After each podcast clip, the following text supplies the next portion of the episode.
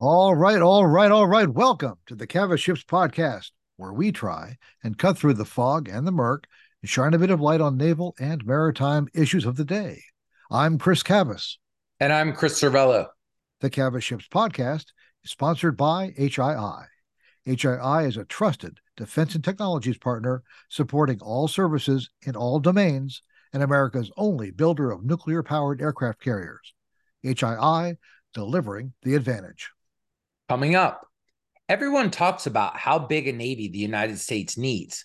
Right after that is how much would such a Navy cost?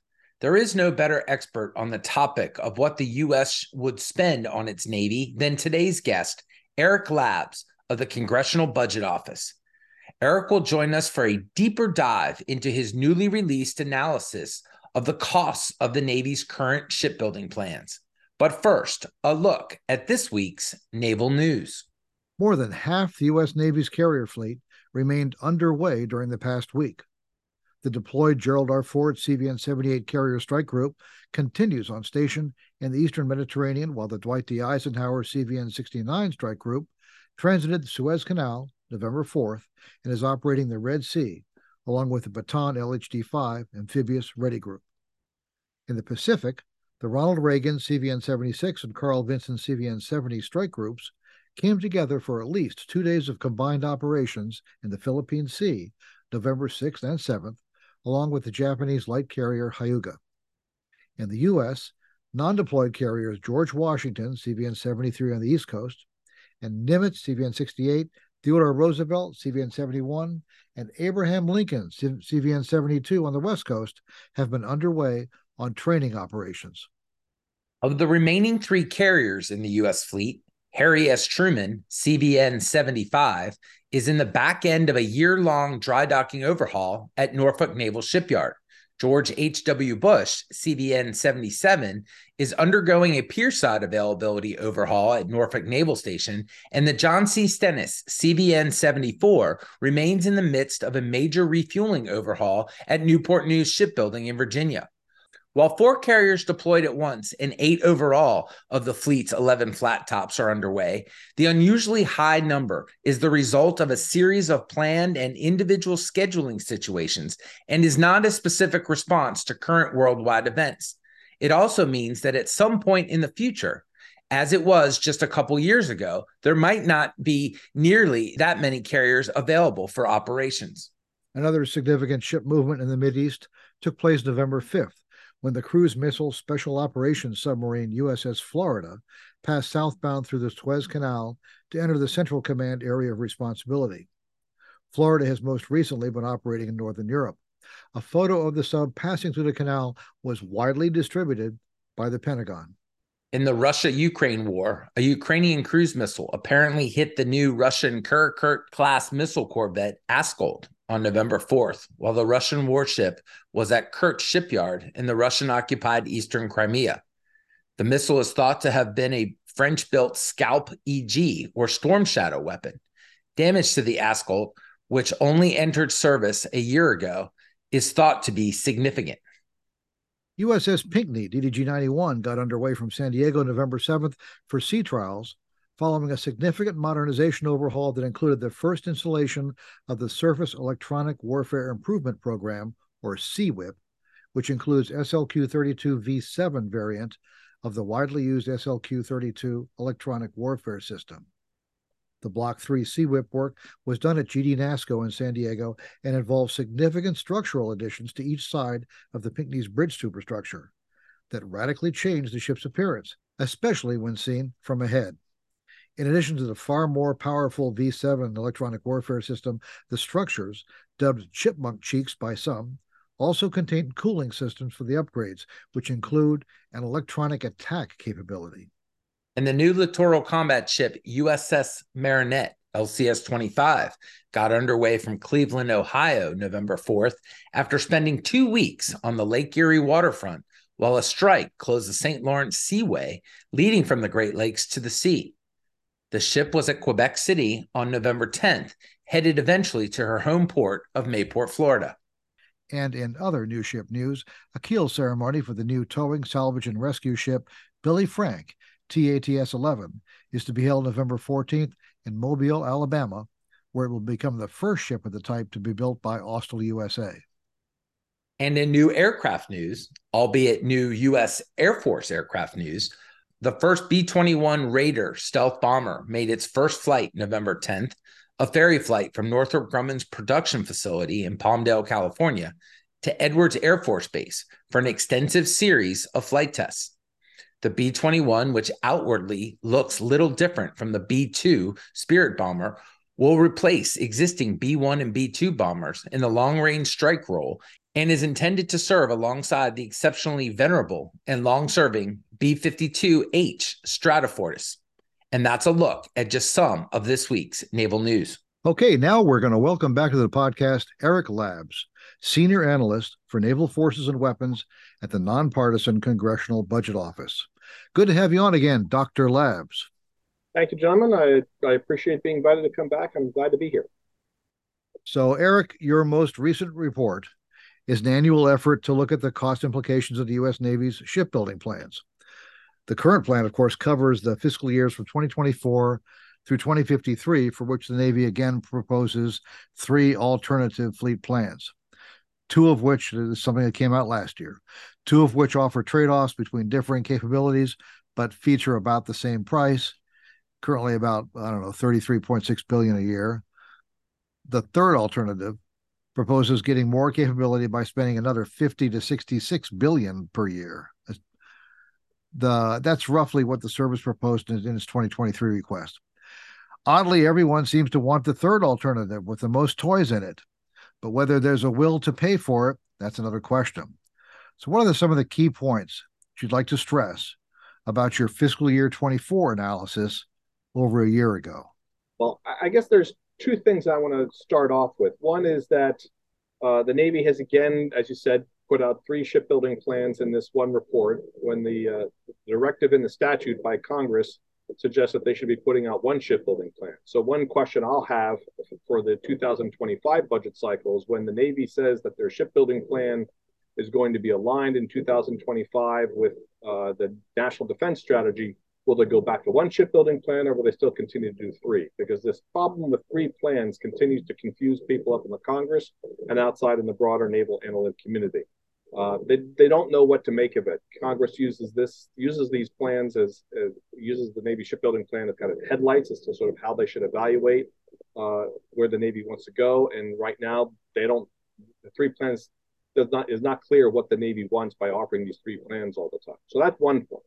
The second point I want to offer is that as I was doing this analysis this year, which is, you know, the, the Navy shipbuilding plan is required in law, the CBO evaluation of that plan is also required in the same law. As I was doing that evaluation this year, I was um, a little bit taken aback by the rather substantial cost increases in real terms. That means after adjusting for inflation, that the 2024 plan has over the 2023 plan you look at the plans, if you compare them, they're pretty, I mean, 2023, 2024, alternative by alternative, they're very similar. They're by design. They were, they were, there wasn't going to be much change. The only real change you see in any of each of these plans is, is you move the window forward one year, you know, a DDGX comes in and the DDG 51 drops out type thing. Uh, so the plans are very similar, but cost increases were in the neighborhood of 10% in real terms between 23 and 24. Um, it, and that's in the Navy's cost, not just the CBO cost. My cost went up by that amount, but the Navy's cost also went up by that amount. So there's still a gap between us, but but costs are a lot higher. Is that this? This is outpacing inflation, isn't it? Yes, this is after adjusting for inflation. So I factor out inflation. These what you know, econ- in economists speak, and I'm not an economist. I just play one on TV on occasion. Um, in economist speak, this is in real terms or after adjust, meaning after adjusting for inflation and removing the effects of inflation from these terms. So these are real cost increases. And here, the, the, the, the poster child or the most significant contributor here is submarines, uh, attack submarines, and uh, notably in particular. And we'll talk about boomers in a second. So attack submarines, their costs, the Navy's costs have increased in real terms from 2023 to 2024 in their shipbuilding plan by about 15%. Where's that coming from? So the Navy will tell you that it is a lot of it is shipyard performance, and that I, I think that's a fair point. Is that we have moved. We've talked about this, I think, in the past, and certainly a lot of other people are talking about this as the Navy has moved into the Columbia class program. If they moved into the Virginia class with the VPM, um, the, the stress that's being put on the shipbuilding industrial base is enormous. You're going over a 10 year period from like building one Virginia class submarine a year to the equivalent of five by 2026. And you just, that was inevitably, in my opinion, that was inevitably going to lead to, um, you know, uh, program delays, cost increases, and, and so forth. And th- there's other factors going into that. You know, the pandemic and things like that did not help. Inflation that we saw uh, over the past couple of years, even though I'm adjusting for the effects of inflation, there's you know kind of an overhang effect that has been affected. I think the you know the real the real cost of the program, um, and so that's those are all these factors that are contributing you know contributing to so the the cost increases in in the Navy shipbuilding plans. One of the things that we've been looking at is the you know every everybody looks at the at, at the top builders so obviously in submarines, the the, the prime for all all submarine programs, attack submarines and uh, the Columbia class, is General Electric, uh, General Dynamics Electric Boat, GDEB. Um, they're the prime. Uh, Newport News is a is a sub to them. Uh, no pun intended. But both classes, both both classes, both companies are engaged in um, expanding their supplier base and looking at other ways to mitigate some of the problems that they've been dealing with. Um, are, are you seeing any effects of that? Have you, I mean, I mean, how do you look at the supplier base as a factor in that? Well, let me let me back up on one second. So for the attack submarine programs, um, both Newport News and, and and Electric Boat are primes. They each trade. They each build about half of the submarine, and they each trade off um, final assembly of those submarines. Now, when it comes to building the Columbia ballistic missile submarine program, uh, Electric Boat is definitely the prime. They're doing about 80% of that boat, and then Newport News is doing about 20% of, of, of that class. So then you're right. They've been trying, to, actually, the, these uh, builders are doing a number of things to try to improve improve performance and improve uh, the level of production that they need to get to achieve the shipbuilding goals that the Navy is interested in and the Congress is interested in. So they are, then first of all, the Navy is appropriating billions and billions of dollars for the submarine industrial base across a whole variety of areas to facilitate more uh, parts uh, manufacturers, to you know 80% of the attack submarine program has got sole source part suppliers. They were spending money to both increase the ability of those part suppliers to produce parts for more submarines and to bring in other manufacturers into into production for uh, critical parts. So that's you know that's one example of sort of things that they're doing. Other things that they're doing is they're doing a lot of they call it you know strategic outsourcing or they call it you know federated shipbuilding it's really outsourcing. You're just you're you're sending parts of the submarine to other builders like Austal in Alabama to build submarine decks and, and things like that to help offload some of that work capacity that they just simply cannot achieve you know in in in their respective yards. What's the effect of AUKUS? I was at I was at Submarine League, uh, the annual symposium, um, a few days ago, and major topic of discussion throughout is the AUKUS program, the the the agreement between Australia, United Kingdom, and um, the U.S. to produce attack submarines. Um, and some of those, some of the American submarines are going to come off the production line and go to Australia. Uh, we can't, you know, this depending on who you talk to and what party they're at and what point they're trying to make. Um, let's say facts are elusive.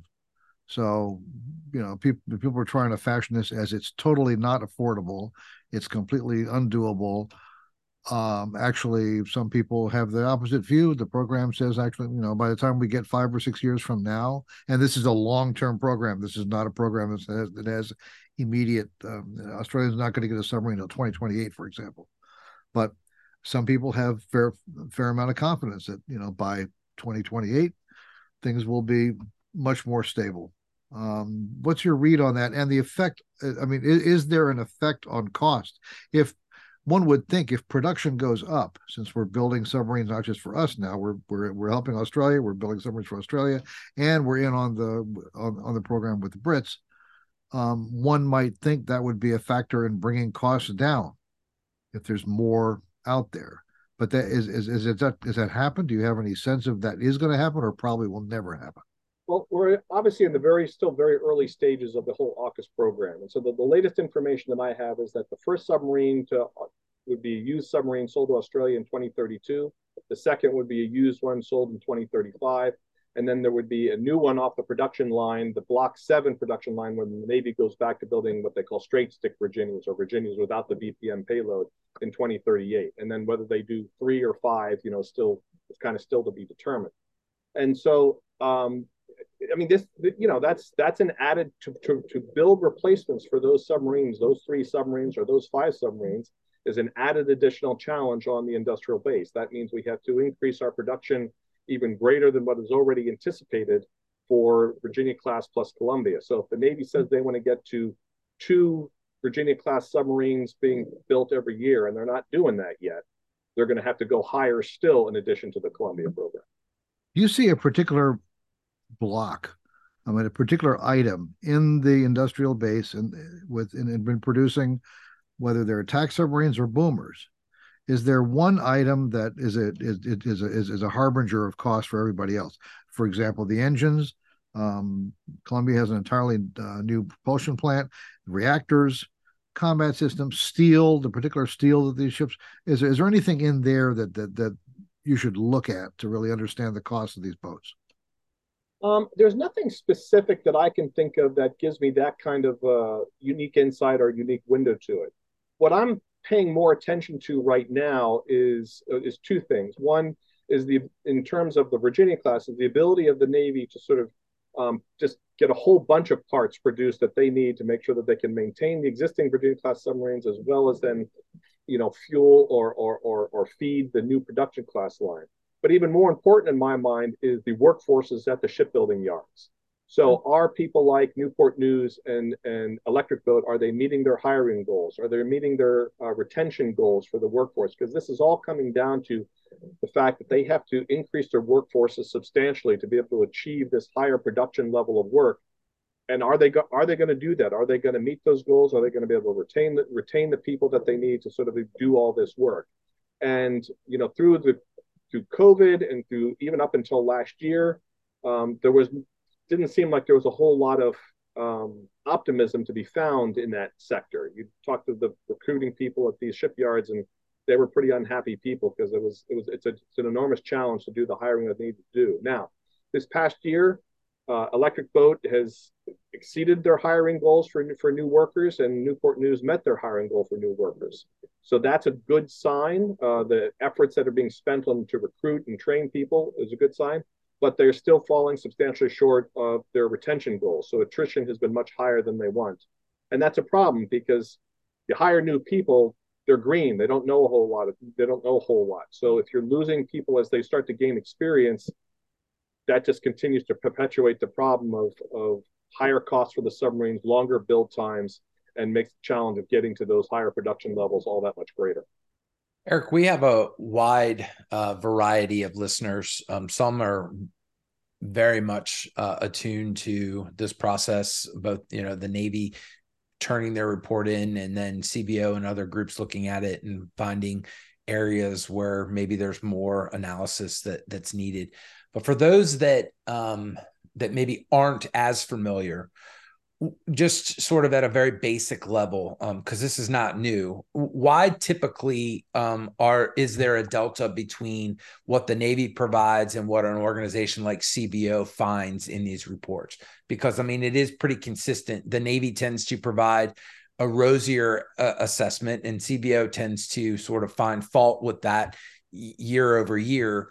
Why is that for for maybe the uninitiated in the crowd there's there's two real big reasons for that. One is sort of how we treat cost growth above uh, gross domestic product inflation. So we factor out inflation, but the shipbuilding industry for the past 30, 40 years has generally seen higher inflation over the over GDP inflation um, pretty much almost every year over that entire time period.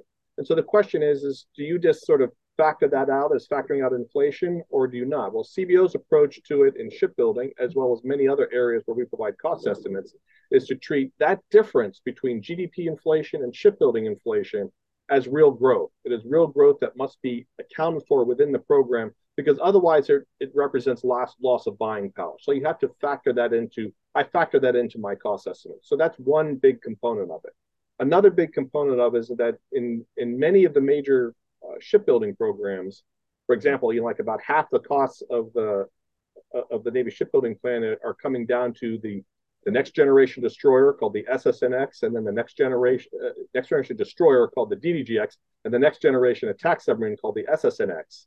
Um, you know, there's different assumptions and different cost estimates for those programs which are going to be built in the 2030s and beyond. Different assumptions that go into them. Like I had to figure out, well, what is an SSNX going to look like? And I, based on what the Navy said, I, you know, did a calculation about how big the submarine is going to be and the capabilities it's going to have, and it's going to look like a bigger, you know, bigger Seawolf with some missile tubes. So I use historical cost estimates and I sort of, you know, take it from there. DDGX is a really good example of where I think the Navy is just not being realistic in its cost estimate at this stage. You know, what they say it's going to be a 13 and a half thousand ton ship, but it's only going to cost, so it's going to be 40% bigger than the DDG 51, but it's only going to cost 14% more than a DDG 51. I don't think that is realistic. That sounds like a replay me of the replay to me of the DDG 1000 program where they made something they made a similar argument back then with similar dimensions where it's going to be 15,000 tons more, but it wasn't going to cost that much more than the 51s at the time.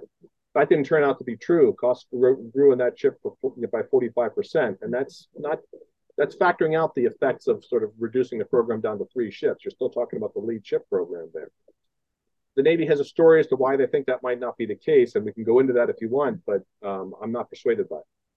So rhetorically, the Navy has talked a lot about um, getting to a uh, a larger number of unmanned uh, ships, right? But yet, the shipbuilding plan didn't really account for that, um, and so in order to have a really good understanding or a really good um, deep dive into um, the you know a future shipbuilding plan do you really have to look at both or are you able as you did in this report to kind of segment out just the battle force ships just the man ships? Um, what would be the benefit of being able to analyze both uh, if you had that opportunity well uh, one of the things that i actually do in this report that i think is one of the value addeds i provide to the congress is when the navy puts out its report um, they don't spend a lot of time talking about costs other than at a very macro level. You know, they don't get into sort of annual averages and things like that. They used to. They don't do that anymore. But you have charts in there, but they don't tell you what, you know, they don't put specifics on those charts in the sense that you have to kind of eyeball it. Um, but there's a whole bunch of other costs that are associated with the shipbuilding budget that are not part of new ship construction, the part that the Navy writes about. And I do provide estimates for that. And in that, those estimates, I do include um, uh, uh, unmanned systems that would be that I think would be purchased under the SCN budget. So my estimates did include uh, the large, you know, unmanned surface vessel and how many they would buy under the different alternatives as part of the estimates. Now, I also then add those costs to the Navy's plan, so I'm doing an apples to apples comparison. But the Navy doesn't provide estimates on that, although they did provide me, uh, you know, some schedules of, of of production of those particular platforms. But other ones like undersea or maybe the medium SUV that people talk about, they would be purchased under other shipbuilding uh, but uh, accounts, or uh, other uh, procurement accounts, and those were not included in in this analysis in this year. Lastly, what I found um, to be particularly interesting it was the measures of capability um, that that you go into, you, you know, uh, breaking down um, and and looking at the not only the difference in what the um, measure of hulls would be uh, um, among the three plans, but the the measure of capability. Can you talk a little bit about that and maybe anything that stuck out to you? Um, I, I, mean, I, I, guess I've I've read this a couple times and. I, am still trying to wrap my mind around. I mean, beyond the obvious that you know more ships would have more cells, but um, you, you know, is there is there an argument to be made that um, you, you, know the Navy that that the hulls by themselves doesn't tell the whole uh, story? Well, I, I think I think That's right. I think a ship count is is a useful measure, but it is very much an incomplete and an, and an imperfect measure of sort of the capability of the Navy. In, in political discussions on the Hill over the future of the Navy, it becomes an easy shorthand. But I don't think there are many people out there, either on the Hill or in any broader naval community inside the Navy or outside the Navy, who thinks that well, yeah, well, ship count all that matters, then just buy 300 LCSs and then you've got your 300 ship Navy. No one thinks that way. It's it's a shorthand for having a balanced fleet, for having the set of capabilities the Navy needs in their toolkit. Now, the Navy has not been doing a very good job over the years in sort of representing what that actually means uh, in terms of what the what the kind of capabilities that the that the fleet can deliver in the event it must it must do so. So, in the 2022 shipbuilding plan, which was just a kind of a one pager type thing. The Navy didn't have any long term projections in there. I started basing on what they were using as their force goals. I, force goals. I said, well, this is kind of the implications for the fleet if we achieve these force goals for these various measures of capability. And I would like to think this might be um, uh, taking too much credit, but I would like to think that the Navy saw that and sort of started incorporating those measures into their shipbuilding report in 2023 for the first time, and then they repeated it in 2024. I took it a little bit step further because I wanted a roll up of the total total missile cells in the fleet, and then I wanted a measure of of that distributed part. You know, VLS cells can be a proxy for lethality, but the number of ships that are capable of shooting, uh, you know, land attack or anti-ship missiles is in some ways a measure of the distributed part of that, the distributed part of distributed lethality. And so I included the measure in there and how that changes over time. And the Navy shipbuilding plans fare well in that regard, that they will put a lot more missiles on a lot more ships over time, although albeit not too much over the next five to 10 years. And one thing the Navy does not do a very good job of, and I'm not can't claim that I did a great job with it either, is sort of explaining, well, you've got these three plans, you've got these measures of capability, but you know, what does it mean? How should the Congress use that? What are what are the you know what are the trade-offs can you can can you can you glean from that and that's a little bit hard to do we can talk a little bit about that more if you want but it's it's not something that was uh, discussed much in either report yeah let's do that because that's that was going to be my follow-up is is that you, you know those of us that kind of grew up in this, you you were used to either you had a shipbuilding plan or you didn't. And then when the three different COAs went over, I mean, I, I think that left some people scratching their head. I, I, think there are some inside the Navy that said, "Hey, I mean, it, this this is meant to give a range of you, you know sort of high, medium, and low, and and you know." W- you know different options that the congress and dod could uh, um, go after there are others that felt you know, hey, this is just a punt, right? I mean, this is just a, you know, they're not necessarily willing to stake a claim to it. You, your thoughts on, on, that, if, if you don't mind sharing them, and and maybe the utility of um, whether it's this group of COAs or or in the future other groups. I mean, is this the d- does providing options help, um, or is it um, unhelpful for both the service and for the the stakeholders uh, up on the hill? Well, you, you mean in terms of when you say options, you mean the different plans, or you mean sort of the metrics of capability? I, am talking about. I'm sorry, the the different plans. Um, I, I think for the purposes of the uh, of the oversight of the Navy's budget, for the way the Congress wants to think about and plan for a future Navy, um, I want to be careful. I'm not in positions of making recommendations, but I think the Navy would probably be better served, certainly on Capitol Hill in the oversight process, to come up with one plan and say, this is our shipbuilding plan. This is what we think we need. This is what we think we need, where we need to go. Because when they don't do that, and and the law really does seem to imply that the Navy, that the Congress is looking for one plan, not three alternatives, and then not given much guidance as what you do with these three alternatives. When they do that, the Congress is evaluating the quality of the Navy's program, and by quality, I mean you know does it all adhere together or not? And so you know in the oversight process, they're asking questions like, you know, what is the force goal? What is the service life of the ships that are being purchased? What is the maintenance and modernization program? Can it achieve that service life? What's the production rate of new ships? What are the costs? And when when we're at a state right now where the Congress doesn't know what the force goal is because the Navy has said that they're going to be updating their force goal and they don't, or if they do, it's classified and they can't really be shared in any details. They don't know what the service life of ships are because sometimes we're extending service lives of ships, or sometimes we're throwing ships away after less than 10 years of service. It's not it, it's not confident that even if the service life was clear, that the Navy's maintenance infrastructure, uh, industrial base, can actually do what is needed to meet that service life. It, you know, it doesn't think that the production rates, you know, have the sufficiency, have the sufficiency or the stability to achieve what it, you know, what what the Navy wants to do with that. And now with three alternatives, now it even has to guess at what the long-term shipbuilding plan is supposed to be.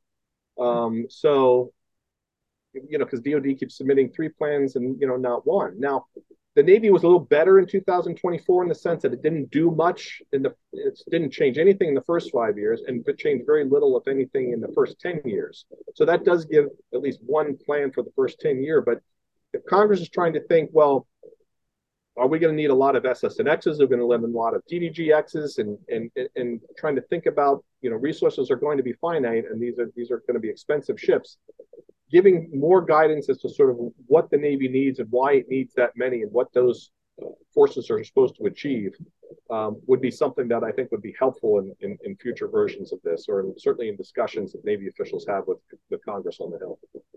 This, this is sort of where I, I really miss Elaine Luria. And, uh, you know, for a while there, she was really pinging on people to tell me what, what it is you want to do. What is your Navy for? What is your strategy? What do you need to carry out that strategy? and the Navy never really is can explain that. They're not very good at explaining that to themselves, uh, much less Congress, much less Americans. Um, so this this makes forecasting to me anyway, forecasting a fleet cost and what's happening beyond the next two, three, three, five years, um, pretty much a crapshoot. Uh, depends on policy. So the last the last two budgets, um, seem to be driven by a uh, an overarching requirement that says if it's not something we can use right away in a kinetic involvement between China invading Taiwan, then we're not terribly interested. So it's got to have high firepower and be something we're going to throw right in there right away. Um, that discounts the the the presence mission. It discounts expeditionary missions. Discounts a lot of things other than pretty close to all out war. Um, and yet that's what the Navy's engaged in on almost a, uh, on every hour of every day. Um, so, you know, that's that's a priority now. We have this uh, you know strategic pause on LPD amphibious transport dock procurement because we're looking for nominally because they they, they want to look for a lower cost alternative. The Marines are adamantly against that. Uh, have been have been against that the entire time. It's their you know they're they're the people doing that job um, and certainly a strategic pause to look at costs never ever resulted. I don't think there's any any example where that resulted in better cost, cheaper costs, lower cost alternatives. Inevitably, any pause means more money. Uh, it just drives costs up. So it's it's uh, it's oxymoronic. But I would imagine, especially when you're trying to look down down the road, you know, you're forecasting 30 billion uh, and more per year for 25 years. Uh, yeah, we they don't even know what they're doing in two years. Um, and what they're doing now, what I just said, prioritizing for for a Taiwan invasion, is not what was going on three years ago. The same Navy, same an awful lot of the same people. Um, this this further complicates anything that you're talking about, wouldn't it?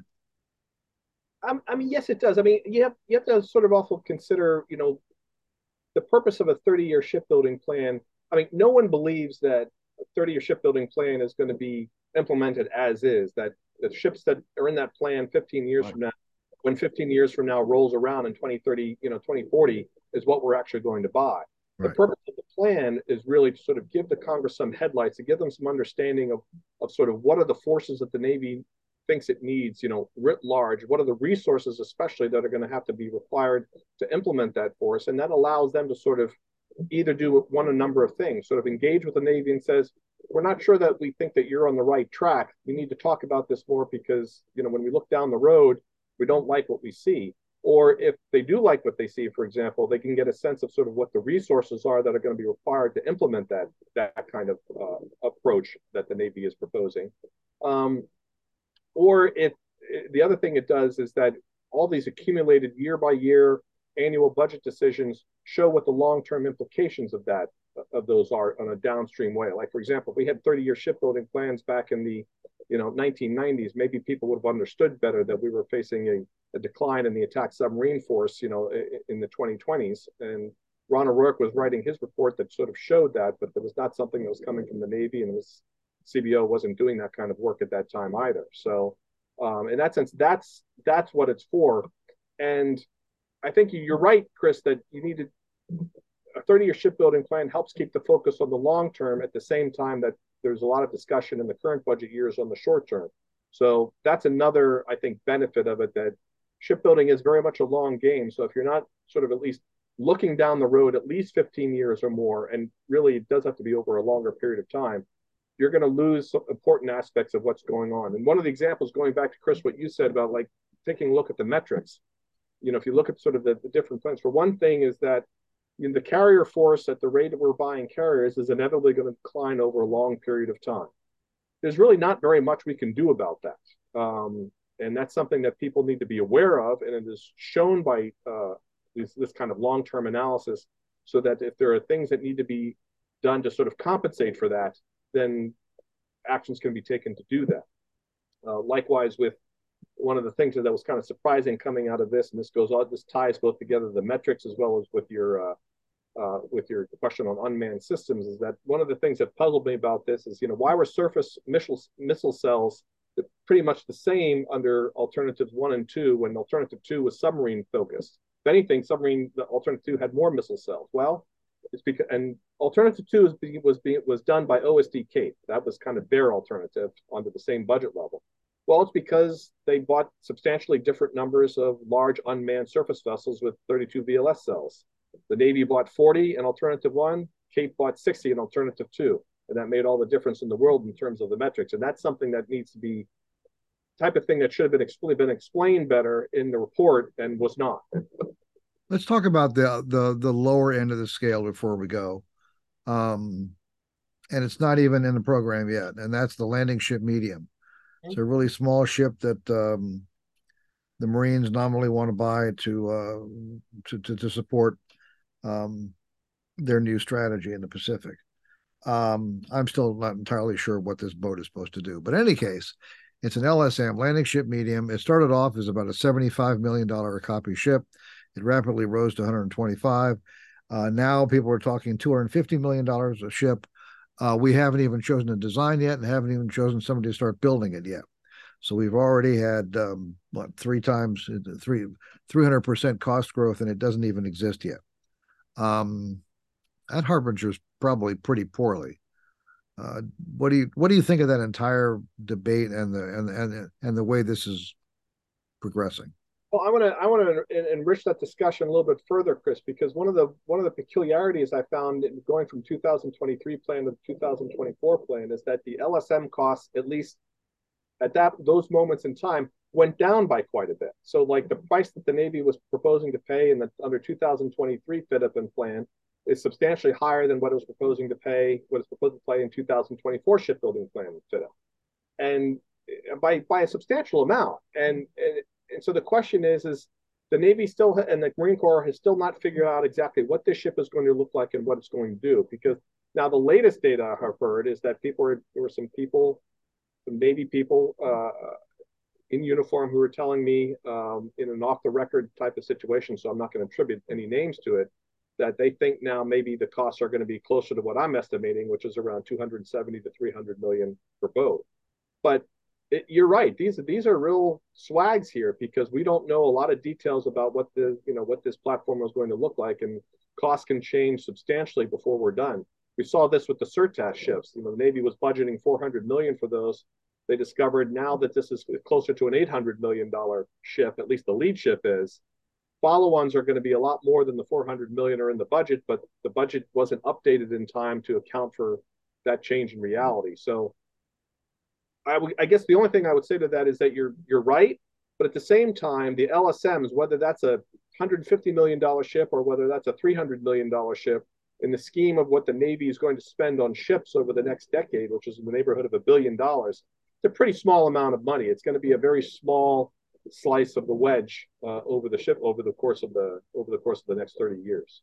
We could do this all day as I continue to look as you're talking. I'm, I'm diving deeper into this report, but I think we've run out of time. Eric, thank you very much. We've been talking to Dr. Eric Labs of the Congressional Budget Office.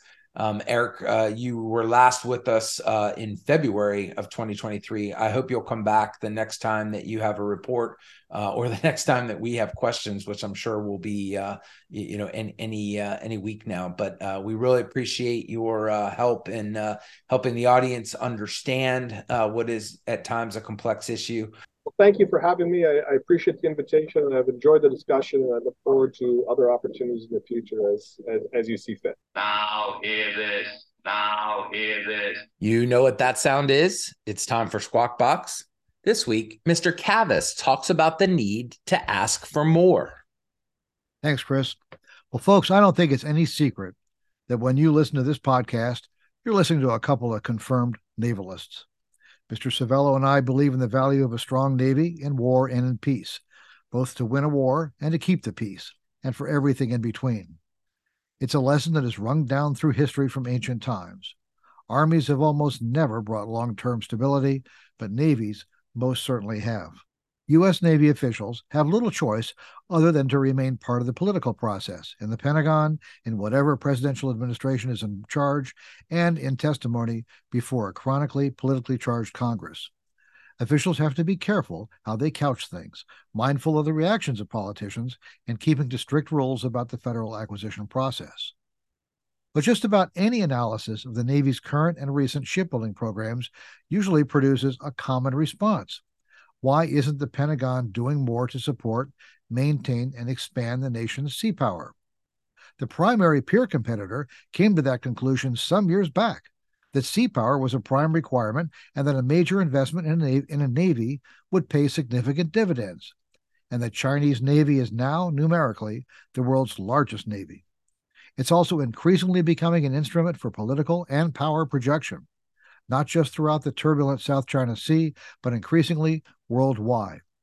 And what they've done in many ways has been to build a copy of the United States Navy at its peak. But it does not seem that here in the U.S., those in charge at the very top, regardless of the party or the administration, really get the value of sea power. The annual budget submission always seems to be for a Navy with one hand tied behind its back, making major investments in a handful of areas, but restrictive in most others.